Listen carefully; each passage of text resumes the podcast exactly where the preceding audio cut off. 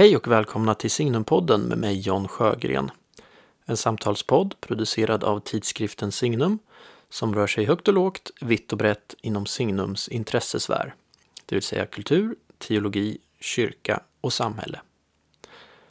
Gäst i det här avsnittet är Erik Varden, biskop i Trondheims katolska stift och aktuell på svenska med boken Vaka med mig, utgiven på Silentium förlag. En serie betraktelser där Erik Varden dag för dag genom stilla veckan beskriver påskens mysterium som grunden i den kristnes tillvaro. Det blir ett samtal om livet och döden, om monastisk spiritualitet, om den provocerande kristendomen, om Guds tårar och inte minst om Gustav Mahler.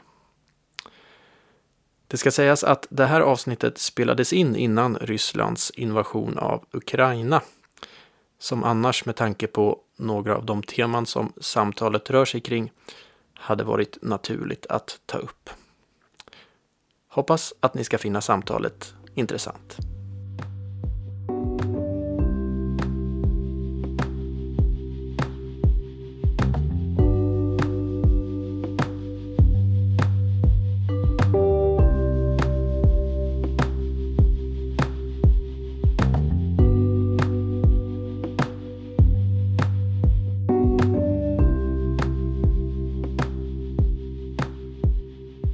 Välkommen till Signumpodden, biskop Erik Varden. Hjärtligt tack. Jag tänker vi måste börja det här samtalet hos Gustav Mahler.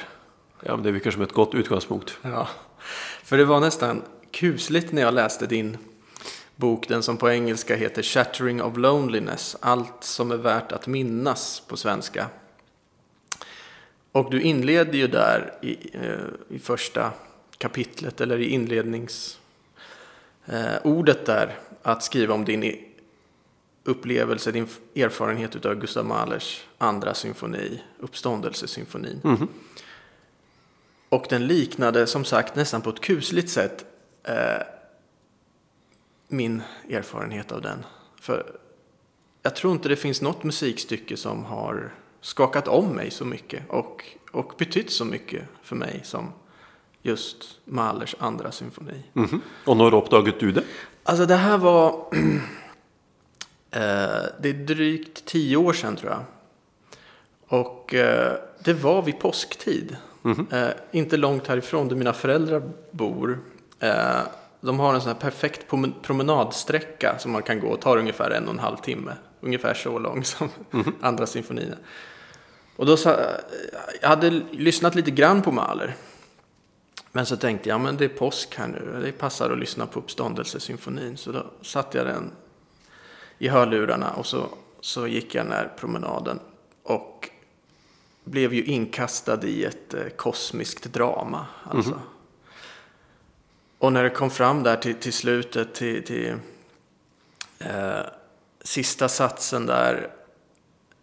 Då började jag närma mig så att promenaden var slut. Men jag var tvungen att liksom sätta mig på en bänk där och bara... Vad är det jag har varit med om? Vad är det här? Ja, det var något helt otroligt. Sen har Mahler liksom blivit min stora följeslagare i livet sedan dess. Mm. Men kan du sätta ord på vad var det som... Din upptäckt utav just... andra symfonin. Alltså den kom in i mitt liv mycket tidigare. Jag var 15 tror jag. Och var intresserad i musik.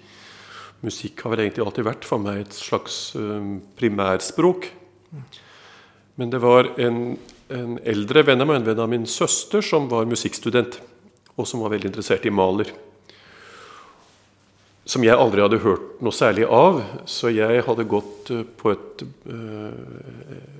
en tur till Oslo, hade jag gått i en platebutik rätt och slett för att utvida min musikkultur för att jag kunde se något förnuftigt tillbaka nästa gång Mahler kom på tale.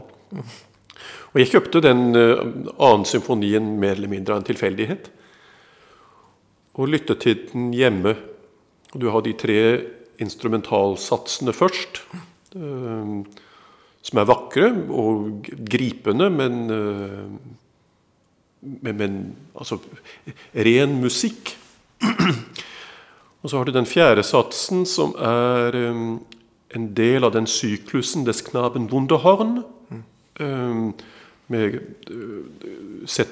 hvor Mahler satte middelalderske tyske tekster, som jo er beretningen om en sjel som kjemper seg frem mot Gud som sitt opphav, og som hindres på veien av en engel, og som tiltaler engel med en slags desperasjon. Ja, men jeg må frem. Og da var det liksom som jeg ble litt fjettret av den satsen der. Den er jo en enormt stillferdig sats egentlig, intens, en contralto solo. Ganska kort om man jämför med de andra satserna. Och så börjar den femte satsen med ett slags, ja som du säger, ett slags kosmiskt kaos, hvor alla instrumenten lyder och hvor det är en sån slags urbevegelse. Och så tvärtom, inte sant, så är det en rytme som kommer och en rytmisk melodi. Dom dom dom dom dom dom dom dom dom dom dom dom dom dom dom, så en slags orden som kommer in i detta här. Och så kommer korsatsen. För det var ju något som Mahler gjorde ganska dristigt, att han var väl inte den första som gjorde det, men han gjorde det ganska konsekvent, i alla fall i senare symfonierna, att han bragt in ett vokalt element i symfonigenren. Plus da solistene som kommer. Det var særlig den sopransoloen som kommer som en slags bekjennende røst. Og det var et utsagn hvor solisten synger: «O glaube, du warst nicht umsonst geboren, hast nicht umsonst gelebt, gelitten.» Så tro, du var ikke født forgjeves, du har ikke levd og har ikke lidd forgjeves. Og altså, jeg var 15 år gammel, det var ikke det at jeg hadde lidd noe overmåte, jeg hadde levd en veldig komfortabel og privilegert eksistens. Men det var noe i det utsagnet som bare gikk rett gjennom marg og ben, og jeg hadde vissheten om at det var sant. Så for meg, så jeg har sagt det i den boken, at det var som om det var et eller annet i meg som hadde vært gjemt, som plutselig ble tydelig, og jeg hadde den vissheten om at det var et eller annet i meg som var større enn meg, men som allikevel var en grunnleggende del av hvem jeg var. Så jeg satt igjen med en stor undring, og en slags bevende undring egentlig. Og jeg husker jeg tenkte den kvelden at det skal bli interessant og reflekterer over dette her i morgen når det er gått over. Men dagen etter så var fremdeles den nye åpenheten der, og jeg krevde et slags svar. Så resten av mitt liv inntil nå har vel vært et forsøk på å finne det svaret. Ja, og det er interessant at det kan likne hverandre så mye, for at jeg har hört många som har sagt så där, att det finns ett före och ett efter Mahlers andra symfoni. Ja. Att det är många som säger att antingen så, alltså blir man tagen av det, då blir man otroligt tagen av det, och då förändrar det livet. Och ja, du sätter fingret väldigt fint på också min erfarenhet där, alltså att det, för mig var det den här stora crescendot, alltså vad de sjunger, sterben werden um so leben, alltså jag måste dö för att kunna leva. Alltså det här liksom spelet mellan liv och död. Du är inne på det också lite i din nya bok, inte det? Alltså det här att det finns en spänning, ett växelspel. Jag måste dö för att kunna leva. Det finns liksom döden och livet som spelar mot varandra på något sätt. Ja, det är det mänskliga dramat liksom. Ja, absolut. Plus att jag vill säga att det är också den grundläggande bibelske dialektik. Ja, exakt så. För det, mens vi är väl kanske särskilt sån i Nord-Västeuropa har en tendens att tänka oss den kristna uppenbarelse och den kristna erfaring som en historie om synd og frelse. Jeg sier ikke at det ikke er sant, men jeg vil si at det drama er et uttrykk for et som er mer grunnleggende, som er nettopp det mellom liv og død. Men vad säger du om den? För det som jag upplever att Mahler-symfonin, där andra symfonin uttrycker, är ju det här liksom paradoxen då, att man måste dö för att kunna leva. Mm-hmm. Alltså att, och det är ju det kristna mysteriet på många sätt. Alltså att vägen till livet går via döden. Jag tror det är något som gör... som gir musikken dens særegne styrke, også er at Mahler nettopp våger å uttrykke det så direkte, men uten at det blir liksom brutalt, men både gjennom tonespråket og gjennom ordene, så tror jeg så gir han uttrykk for noe som er en, ikke sant, for vi konfronterer jo nødvendigvis døden ved å leve.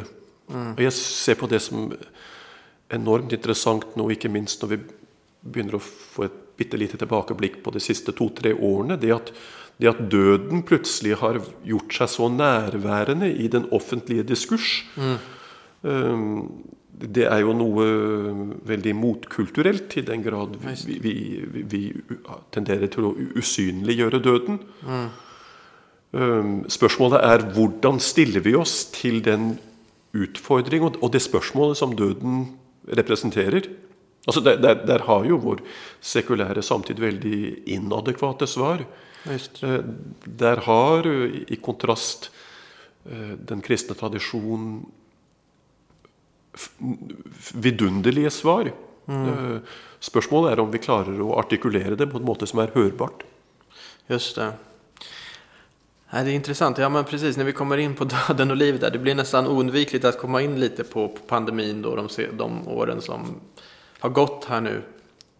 För ja, men precis som du säger, jag tycker att mycket av hanteringen utav pandemin kan man tolka som ett slags oförmåga att hantera vår dödlighet. Det tror jag i högsta grad, och så en slags antagelse om at døden er noe som egentlig ikke burde skje, som ikke burde finne sted for anstendige mennesker som har betalt skatt. Og det, jeg ser på det som et ganske typisk trekk, særlig kanskje i skandinaviske medier, at måten man har forholdt seg til disse forskjellige covid-krisene på, er også en slags forurettethet. Man føler sig urättfärdigt behandlet. Ja, men precis. Ja, visst, så är det. Och jag tror ju också det har med liksom vissa grunddrag i moderniteten att göra också. Att vi tror att vi kan ha kontroll över döden. Ja. Alltså, för döden är det yttersta som vi inte har kontroll över. Ja. Ja, men på samma tid, för det är också en tendens i tiden som är väldigt paradoxal, att vi önskar att hålla döden på avstånd, men vi önskar också att i det ögonblick vi bestämmer oss för att dö, så ska vi istället kunna trycka på en knapp eller sätta en spröjte eller få en annan hygglig förekommande schweizisk psykopleier som kan ge oss den pillen som vi har beställt på internet. Ja visst, det är ju verkligen det yttersta, liksom, ja, att verkligen. Men det är som du säger, det är att vi förväntar oss att det är något som vi ska mästra. Och det som händer i mötet till exempel med Mahlers symfoni där, det är att vi dras in i ett drama som är större än oss själva. Ja. Och där vi inte har kontroll. Och att det på ett sätt är det som är så... Det är en befriande också att lyssna på sån musik eller få en sån upplevelse. Ja, men jag tror det har en, alltså rent musikalskt sett, så tror jag särskilt begynnelsen på den femte satsen har, den står för en slags katarsis nästan, för man blir trukket in, som jag sa, i en slags kaos som vi alla kan förhålla oss till, för alla, hvis vi ser på oss själva med en grad av realisme, så vet vi vad kaos är. Och man känner sig igen i det, men så ser man att själv ut av kaoset så kan det uppstå en ordning som inte blir pålagt utifrån, men som det är liksom kaoset som ordnar sig själv, och där finner man sig med en gång kastar tillbaka till de första verserna av första Mosebok. Just. Nej, och det där tror jag är också ett problem med samtiden, alltså att vi bejakar inte kaoset tillräckligt, för att jag tror att man måste, jag tror att ett liksom fruktsamt liv, så att säga, är det som har någon slags balans mellan kaos och ordning. Jag tror att man måste också våga ge sig ut i kaos. Det är ju egentligen alla äventyrsberättelsers liksom dramaturgi. Eller jag vill kanske heller se att överväga sig, för till syvende och sist i ett trosperspektiv så finns det ju en slags implicit eller en potentiell ordning i allt. Ja, men att våga bege sig ut i det uforutsette och uforutsigbara som kan se kaotisk ut, just det, i tilltro till att en orden och en skönhet kan uppstå också där. Ja, just det, för det finns en grundläggande, liksom, det finns logos i allt, så att säga. Ja, alltså med mindre man går ut i det som det Nya testamentet kallar synd, som ju är ett slags kaosregime hvor ordnen upphör. Men det är en funktion av ett val vi tar, som vi också kan träcka oss tillbaka från. Just det. Ja, precis. Ja, men jag har funderat en del kring det där. Jag tänker på liksom den kanske mest centrala av alla Jesu liknelser, förlorade sonen. Alltså. Att någon slags förutsättning för det där att kunna komma tillbaka till fadern och att han ska springa ut och möta oss, det är att vi ger oss ut. Alltså, finns liksom, är det så att vi måste veta vad synd är? Alltså, ja, men det är nog i det, och det är nog med att komma till erkännelsen av att jag inte är där som jag egentligen önskar att vara. I den cisterciensiska traditionen så var den liknelsen grundläggande för alltså hela cisterciensiska projektet egentligen. Och Bernard av Clairvaux utlägger den vid att säga att den bortkommande son, när han går bort från sin fars hus och bort från sitt land, beväger sig ut i det som Bernard kallar regio dissimilitudinis, som med andra ord in i ett rum hvor det inte är någon likhet, hvor det inte är ett samsvar mellan mig själv och mina omgivelser, och där han tror ju han får det han önskar sig, det gör han för så vidt också, men han inser att det han tror han önskar sig inte svarar på hans djupaste behov, och så märker han plötsligt att han är inte längre en gång i sig själv. Det är det som är det väldigt slående i Lukas språkbruk, och han säger i det uppvaknelsens ögonblick att han vände tillbaka i sig själv, och så sa han: jag vill gå tillbaka till min fars hus. Så då, med andra ord, att beväga sig från den regio dissimilitudinis, hvor det inte finns orden och samsvar, tillbaka till regio similitudinis, hvor jag möter en världen, en tillvärelse, ett samfund och ett fällskap som tillsvarar min djupa sult och min djupa längsel. Just det. Jag tänker direkt här i vårt samtal så kommer vi in på de här ganska tunga frågorna, döden och livet. Jag tänker att det där speglar ditt skrivande ganska bra, för det finns både i din tidigare bok, den här Allt som är värt att minnas, men också den här nya påskboken som du är aktuell med nu på svenska, så finns en slags kärvhet. Det är verkligen osentimentalt. Uppfattar jag dig rätt om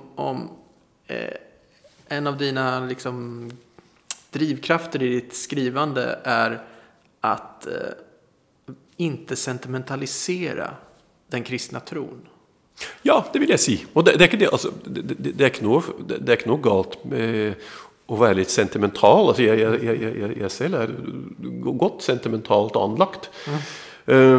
Men vi ska också avgränsa det følelsesmässiga och det følelsesladade. Och alltså jag erfarer ofta att människor tror de har en troskrise, tror de har mistet tro rätt och slett vid att deras følelsesmässiga eller sentimentala upplevelse av tro förändras. Och då virker det på mig grundläggande att påpeka att det är faktiskt en kategorisk forskjell där. På samma måte som jag tror det är fryktelig viktigt att inte sentimentalisera kärlighet. Att för all del kärlighet, alltså kärlighet mellan två människor, kärlighet i ett äktenskap, kärlighet mellan föräldrar och barn, kärlighet mellan vänner, mobiliserar følelsene, men lar sig inte reducera till følelser. Det tror jag en hver person som har älskat vet. Och att kärligheten går på ett djupare plan som har med viljen att göra, med sannhetssöken att göra, med ønske om att ville den andra väl. Ja, just. Och vad troen angår så tror jag att väldigt mycket går på den principiella beslutning om att våga och tro att det finns en överbyggande kreativ kraft som vill mig väl. För du skriver också, nu kommer jag inte ihåg i vilken av böckerna det är, men du skriver någonstans också att din tro inte så mycket bygger på liksom starka upplevelser eller... Nej, alltså där tror jag också, alltså igen, där är den monastiska traditionen väldigt klar att andliga upplevelser, mystiska upplevelser, de kan komma och gå, men det är inte det drar sig om. Nej. Det är en historia som jag ofta tänker på om en engelsk kartoisermunk som heter Edmund Gurdon, som trådde in i La Grande Chartreuse i Frankrike. Det var på slutet av 1800-talet, det var mens dronning Victoria var dronning. Och hon besökte ham i La Grande Chartreuse en gång. Och han blev sänd senare som prior till kartoiserklostret Miraflores i Spanien. Och en dag mens han satt på sitt kontor eller i sin celle, så var det var en munk som nettopp hade död. Två av bröderna var gått ut för att grava en grav. Och så kommer de löpande in på priors kontor, gestikulerande och uppbrakt med en spade som har blodspår. Och så säger de, vi var i färd med att grava graven till vår medbror som nettopp är död. Och så kom vi bort i nästa grav som är en munk som döde på 1700-talet. Och han ligger där helt inkorrupt. Vad gör vi nu? Ikke sant? Vi har uppenbart en helgen i vår mitte. Edmund Gurdon så ikke en gång upp från sin bok, men han sa bara till de två brödre, gå ut, däck ham till och sörg för att han inte förstyrres igen. Just det. Och då han blev spurt, han hade fortalt detta här till en vän av sig, Edgar Allison Peers, som en engelsk översättare som översatte de stora karolitiska mystikerna till engelsk, som spurte, ja, men tror du inte på mirakler? Och så sa Edmund Gurdon, selvsagt tror jag mirakler, men jag vill inte kryssa gatan för att se ett. Ja, det och det står för mig som ett väldigt sant och ett väldigt förfriskande perspektiv. Ja. Nej, visst. Man kan inte bygga tron på mirakler så att säga. Nej. Eller bygga det på en erfaringsförväntning, för då i den grad jag gör det så blir troen till något jag genererar själv som avhänger av mitt eget potential. Och då är jag må kretsa om mig själv hellre än att gå ut av mig själv. Just det. I den ekstatiske, bokstavelig talt, utskrittene, jeg skritter ut av meg selv, søken etter den andre. Just det. Nej, det där det tror jag är helt sant alltså. Men om man frågar så här, vad, för du kommer ändå, din bakgrund är så att säga sekulär, din uppväxt. Du kommer inte direkt... Ja, som ganska typisk norsk skandinavisk tror jag. Alltså, det var, alltså, inte att jag vaknade upp i någon sån självbevisst sekularism, det var en slags... kristen arv som låg i bakgrunden, men den var inte särskilt explicit i sina uttryck. Nej, just det.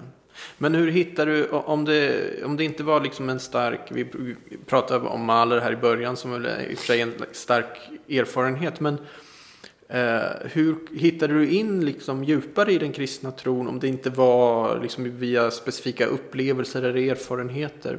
Var det mer som en intellektuell resa eller hur såg det ut? Ja, då, alltså, den där Mahler-upplevelsen hade jag där jag var, som sagt, lika för jag var 16. Och där jag var 16 så reste jag utomlands för att gå på ett internationellt gymnas. Där hade jag en muslimsk romkamrat som var och är förblitt en väldigt viktig samtalepartner. Han är en naturvetenskapsman, uhyre begavet, och som har gjort en väldigt lysande karriär. Och det gjorde intryck på mig att en person som var så klart tänkande, så empirisk i sitt temperament, tog Guds existens och möjligheten för seriös tro för gitt.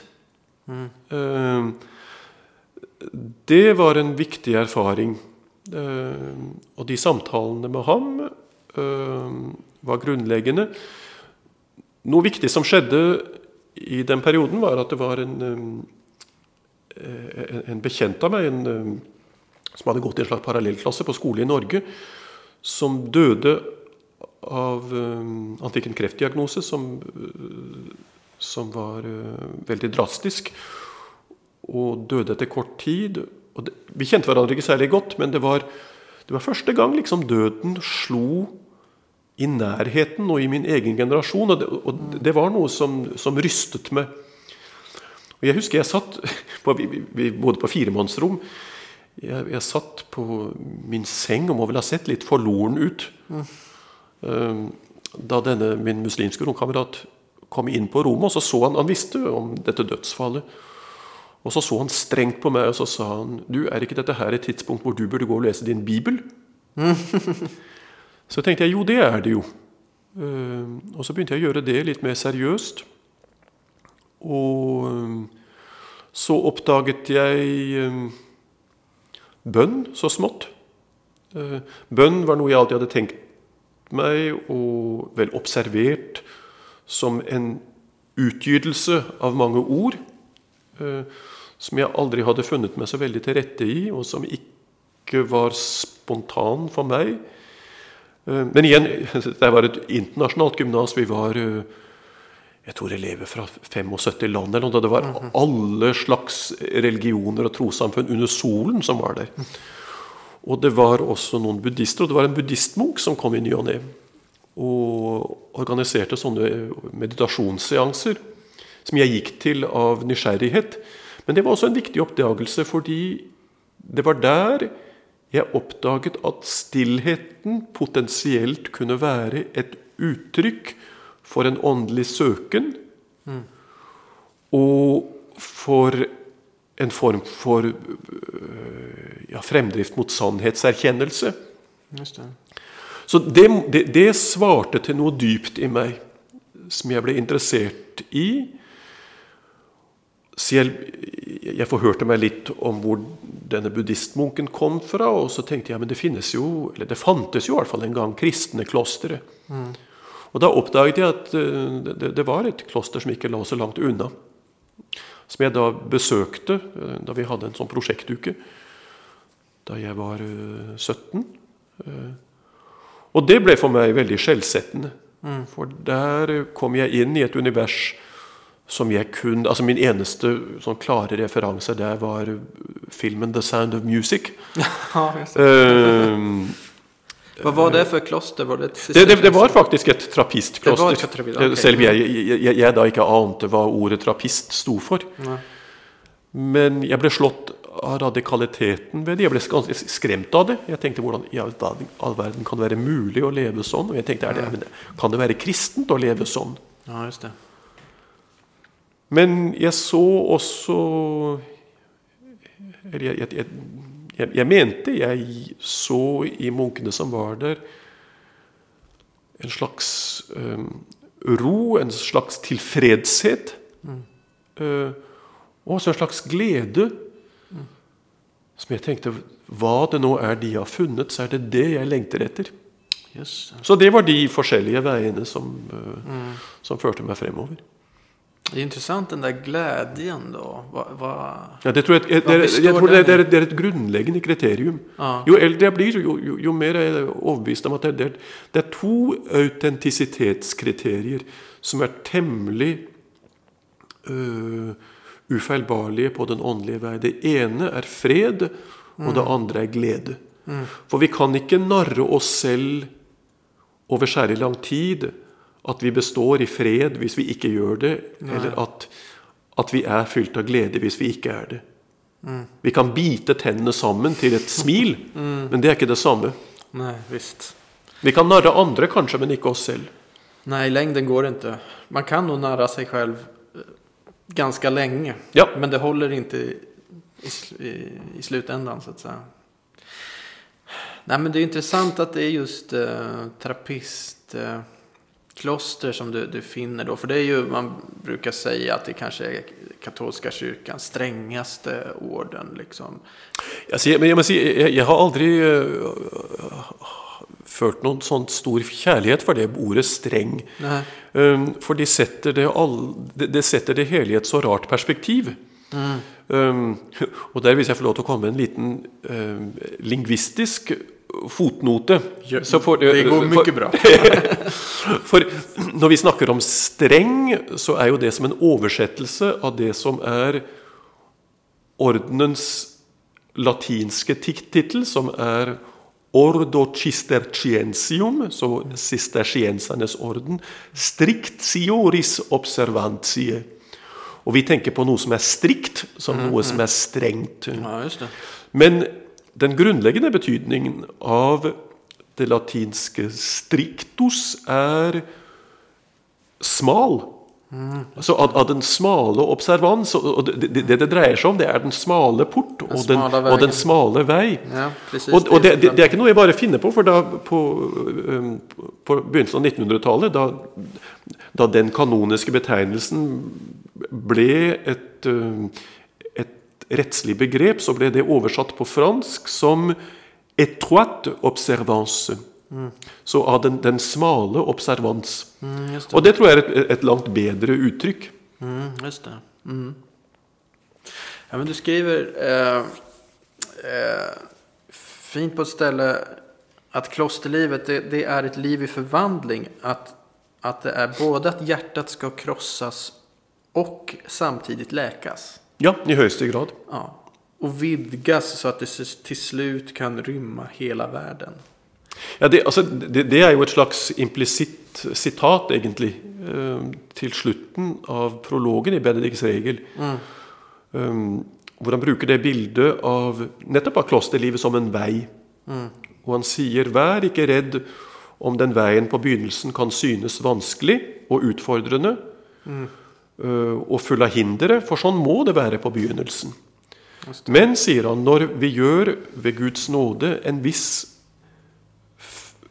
vissa framskritt på dydenes väg och på omvändelsens väg, så börjar vi att bevega oss lättare, och efter en stund så börjar vi att löpa på denna vägen, säger han, dilatato corde, med ett utvidet hjärta.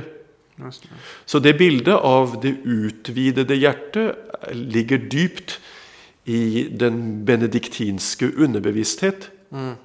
Och det tillsvarar en episode från den andra som viktige kildeteksten, som är Gregor den Stores Benedikt-biografi. Och det berättas att Benedikt helt mot slutet av sitt liv, like før han døde, hade en slags vision hvor han så for sine øyne hele verden som i en stråle av lys. Mm. Og tradisjonen har gjerne ført de to tingene sammen, at Benedikt som altså den prototypiske munk hadde gjennom sitt lange og fruktbare og trofaste liv fått et hjerte som var så stort at det kunne inneholde hele verden. Og da var han beredt til å gå fra denne verden til det neste. Just det. Och det är livsmålet på något sätt där. Men det som jag sa där innan, som också jag tycker är intressant, alltså för att hjärtat ska kunna vidgas så måste det då först krossas. Alltså det här att det måste krossas och läkas, men att det krossade hjärtat och det läkta hjärtat förutsätter varandra, eller kanske samma sak nästan. Ja, men det där med det krystade hjärtat, det är ju ett bibelskt begrepp som vi möter i psalmerna och som vi i stor grad har översatt oss bort från. Men jag tror det är gott att komma tillbaka till den grundbetydningen.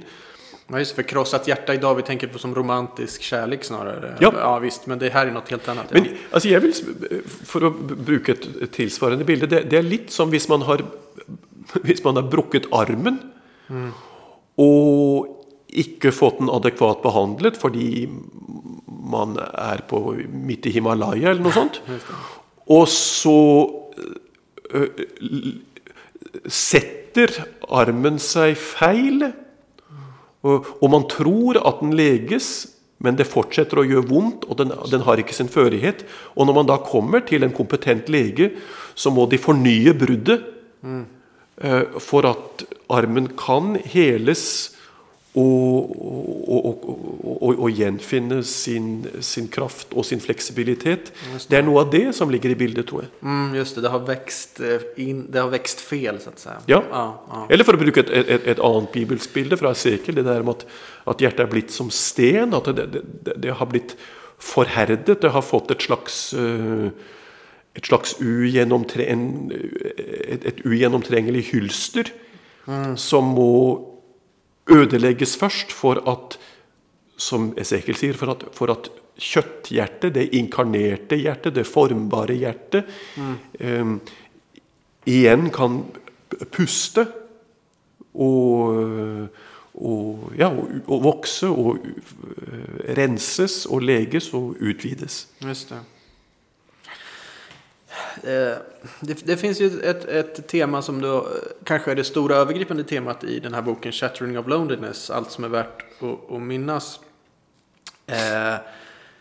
som handlar ju om minnet, alltså det här att, och jag tänker på det när vi pratar om hjärtat, liksom, att hjärtat på något sätt vet redan vad sanningen är, så att säga. Att det ofta är så att det vi upplever som liksom stunder av klarhet eller uppenbarelser i våra liv, så Då är det som att vi påminns om det. Alltså jag visste att det var så här. Ja. Just det, nu minns jag att det är så här. Och jag tänker lite, vi börjar hos Mahler här. Det är lite samma upplevelse, skulle jag säga, att just det. Fastän jag inte har erfarit det innan, så är det som ett minne som väcks. Jag tror att det är så. Alltså, vet vi egentligen allting? Och att vi går ut på att minnas det vi egentligen redan vet. Jag tror det må vara så, men vi ska huska det här och inte tänka oss minne som något allt för rationaliserbart. Något jag kunde ha gjort och som jag övervägt, men jag bestämde mig för att inte göra, för det ville göra boken för teoretisk, är att gå in på begreppet memoria hos Augustin, som ju brukar det som en av de stora erkjennelsesveiene. Men alltså hvis vi tror och tar det för gitt att vi faktiskt enkeltvis, inte generisk, men unikt och personligt är skapt i Guds bilde till Guds lignelse. Och hvis vi tror att Guds menneskevordende ord har påtatt sig sin natur, igen, ikke kun generisk, men i den specifika uttryck i mitt eget liv, ja, da bär jag i mitt väsen ett spår av min skaper och min frälser. Och det är därför vi kan ha vid sådana glimt av uppdagelse som vår fälles manerupplevelse, den inre vissheten om att ja, men det är ju sån det är. Jag som du säger, jag vet det, jag igenkänner det. Mm. Men det är därför jag också det synes mig nyttigt att sätta erindringen i förbindelse med längseln, som ju är ett annat grundläggande tema i den boken. Visst. Att det är vi och liksom komma i kontakt med det som är min djupa längsel, att jag får en förståelse av mitt upphav och också av det mål som jag beväger mig mot och som livet beväger sig mot. Mm. Precis. På ett sätt tänker jag att ja, men det är väl det du säger, att det är samma sak. Alltså det man minns då, det är liksom, ja, men det är det här jag djupast längtar efter. Ja. Det här är min djupaste längtan. Och det är därför också jag brukar det paradoxala uttryck om att vi minnes främmad. Mm, visst. Vi minns paradiset, vi minns både bakåt och framåt. Ja. Alltså, vi minns det förlorade paradiset, vi anar eller minns det rike som ska komma. Så att säga. Och så det som jag syns är väldigt slående är att det, alltså den slags språkbruk som vi brukar nå mellan oss, som ju beväger sig inför en väldigt explicit kristen referensramme. Mm. Men det är faktiskt en språkbruk och ett slags konceptuellt uttryck som väldigt många icke-troende och också explicit sekulariserade människor igenkänner sig. Ja, det var också lite av tanken bak boken, att försöka utveckla det som ett paradigma, nettopp fordi jag tror det där befinner sig en bro som är viktig nettopp i vår samtid och vår kulturella sammanhang. Mm. Ja visst, jag tror att längtan är ett sånt där, liksom, det är där man ska möta människor som kanske kommer utifrån det kristna sammanhanget, för att vi längtar alla efter samma sak. Ja, och det är därför också jag tror det är väldigt nyttigt och viktigt och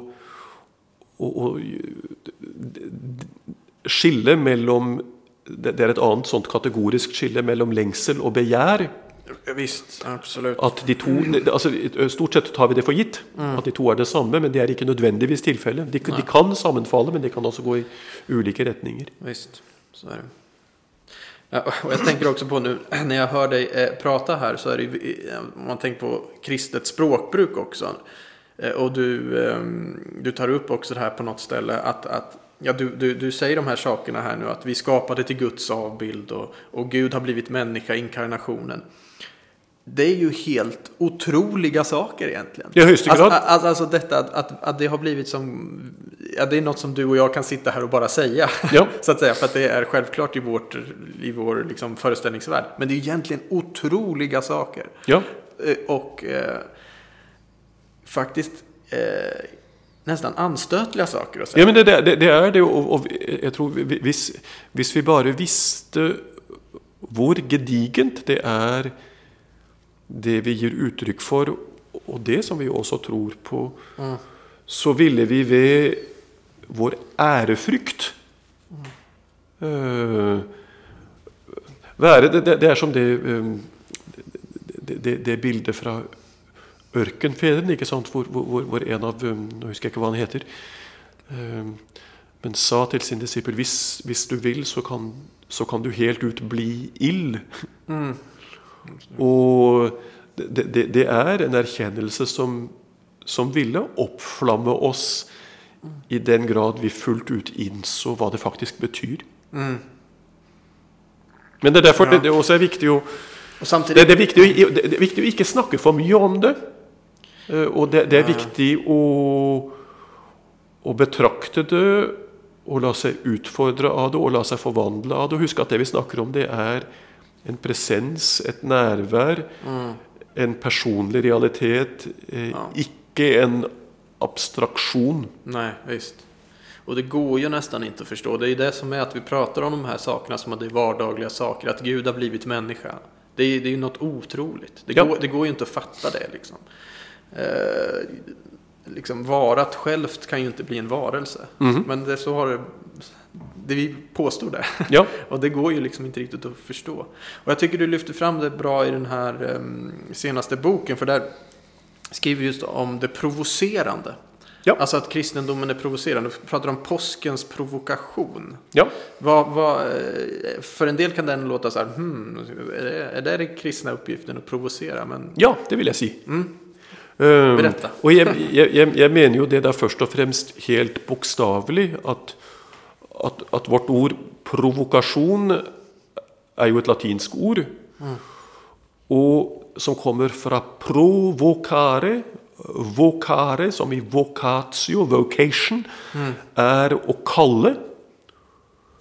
Pro är att kalla främmad, och det är därför jag säger att den grundläggande provokationen i det nya testamentet är Lazarus uppväckelse. När Kristus står vid graven till den man som har varit död i 4 dagar och som stinker, och beordrar Lazarus kom ut. Och det är sån han provocerar oss alla och kallar oss ut och fram och mot sig. Så det är i den förstånd jag menar att det är något av det mest väsentliga vid den kristna uppgiften att vara provocerande. Just det. Men först själv och låta sig provocera själv.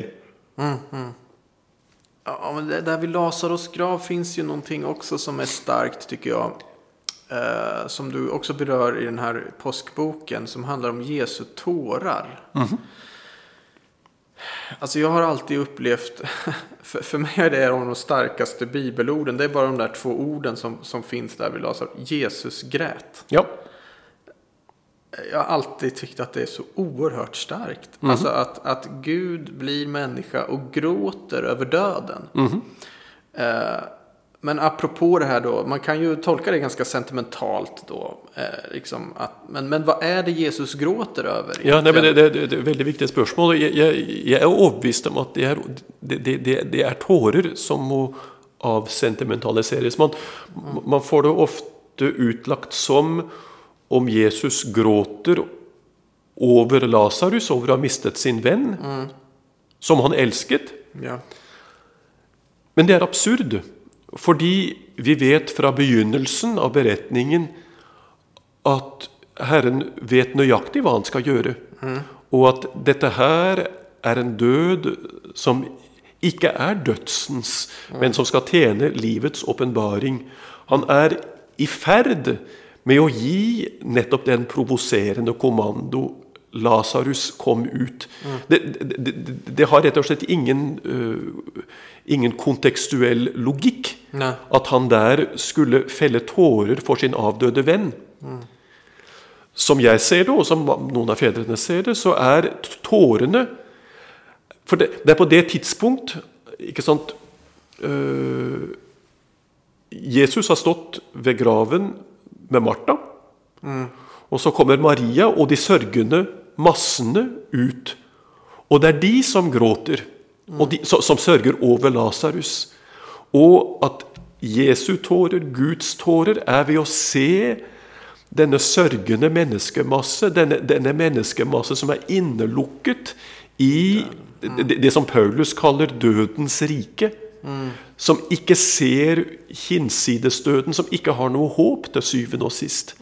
Att Gud fäller tårar över den hopplösa mänsklighet som han vid sitt eget offer, som han förbereder sig på vid att gråta tårar av blod, ska ge dem tillbaka. Just det. Ja, jag tänker på, apropå vi pratade om pandemin tidigare, alltså det här, som de är inneslutna i dödens logik på något sätt. Ja. Men påsken då visar på något sätt vägen ut ur det där. Ja, och är vägen ut? Det är vägen ut, ja. Ja, men jag tänker avslutningsvis här då. Du skriver ju också i boken ganska skarpt om här under pandemin inte kunnat fira gudstjänster, inte kunnat fira mässan och så vidare på ett fullödigt sätt. Men, och jag tänker också, nu är du biskop här sedan, hur många år sedan är det du blev? Ja, det kan så välja, det är 18 månader sedan väl. Jaha, ja, okay, inte så länge sedan. Men jag tänker vi måste väl ändå säga någonting där. Hur ser du nu liksom på, det är ju ändå en stor kontrast från att ha gått från trappistmunk till uppdraget som biskop, tänker jag. Hur har det varit och hur liksom ser du på framtiden här nu? Alltså, Basilios den store, som ju var munk och biskop, ska ha sagt att en munk är en man utan framtid. Och da jag först hörde det ett kvart århundra sedan, och jag först läste det som ett citat, så upplevde jag det som väldigt provocerande i negativ förstånd. Och jag tänkte, hur kan det vara möjligt? Men det Basilios mener är att en munk är ett människa som har fullständigt har gitt sin framtid, så den tillhör inte han, den är en annans. Och i den förbindelsen så är det alltså utifrån alltså vad mitt eget lilla liv angår, så är det en fullständig kontinuitet. Sammanhängen är nödvändigtvis anledes. Och för att komma tillbaka till din referens till pandemin, det som ju är slående vid att befinna sig i ett sånt pastoralt ämbete i ett land hvor vi ikke lenger har et felles konseptuelt uttrykk for gudstjeneste, for gudssøken. Det var jo noe som pandemitiden gjorde veldig åpenbart, det at da det var snakk om lovgivning og hvor mange som kunne komme til ditt og til datt, så hadde ikke loven og staten leksikalt uttryck för gudstjänste som en specifik form för mänsklig atfärd. Och därför så söset man det samman med andra kulturarrangemang. Men det och ska försöka att leva och förmedla troen djupt och radikalt i en sammanhang som helt har mistet koncepten är nödvändigtvis en stor utfordring.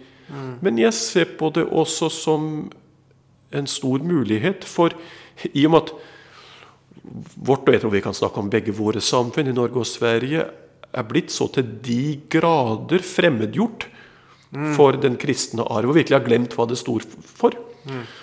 Så har vi nu för första gång på nästan 1000 år möjligheten till att uttrycka vad det kristna hopp är, vad påskehåpet är, som något som är fullständigt nytt. Visst. Och det jag tycker du gör så väldigt bra i dina texter och i dina böcker är ju att du också går i dialog med den bredare kulturen i bred mening, så att säga.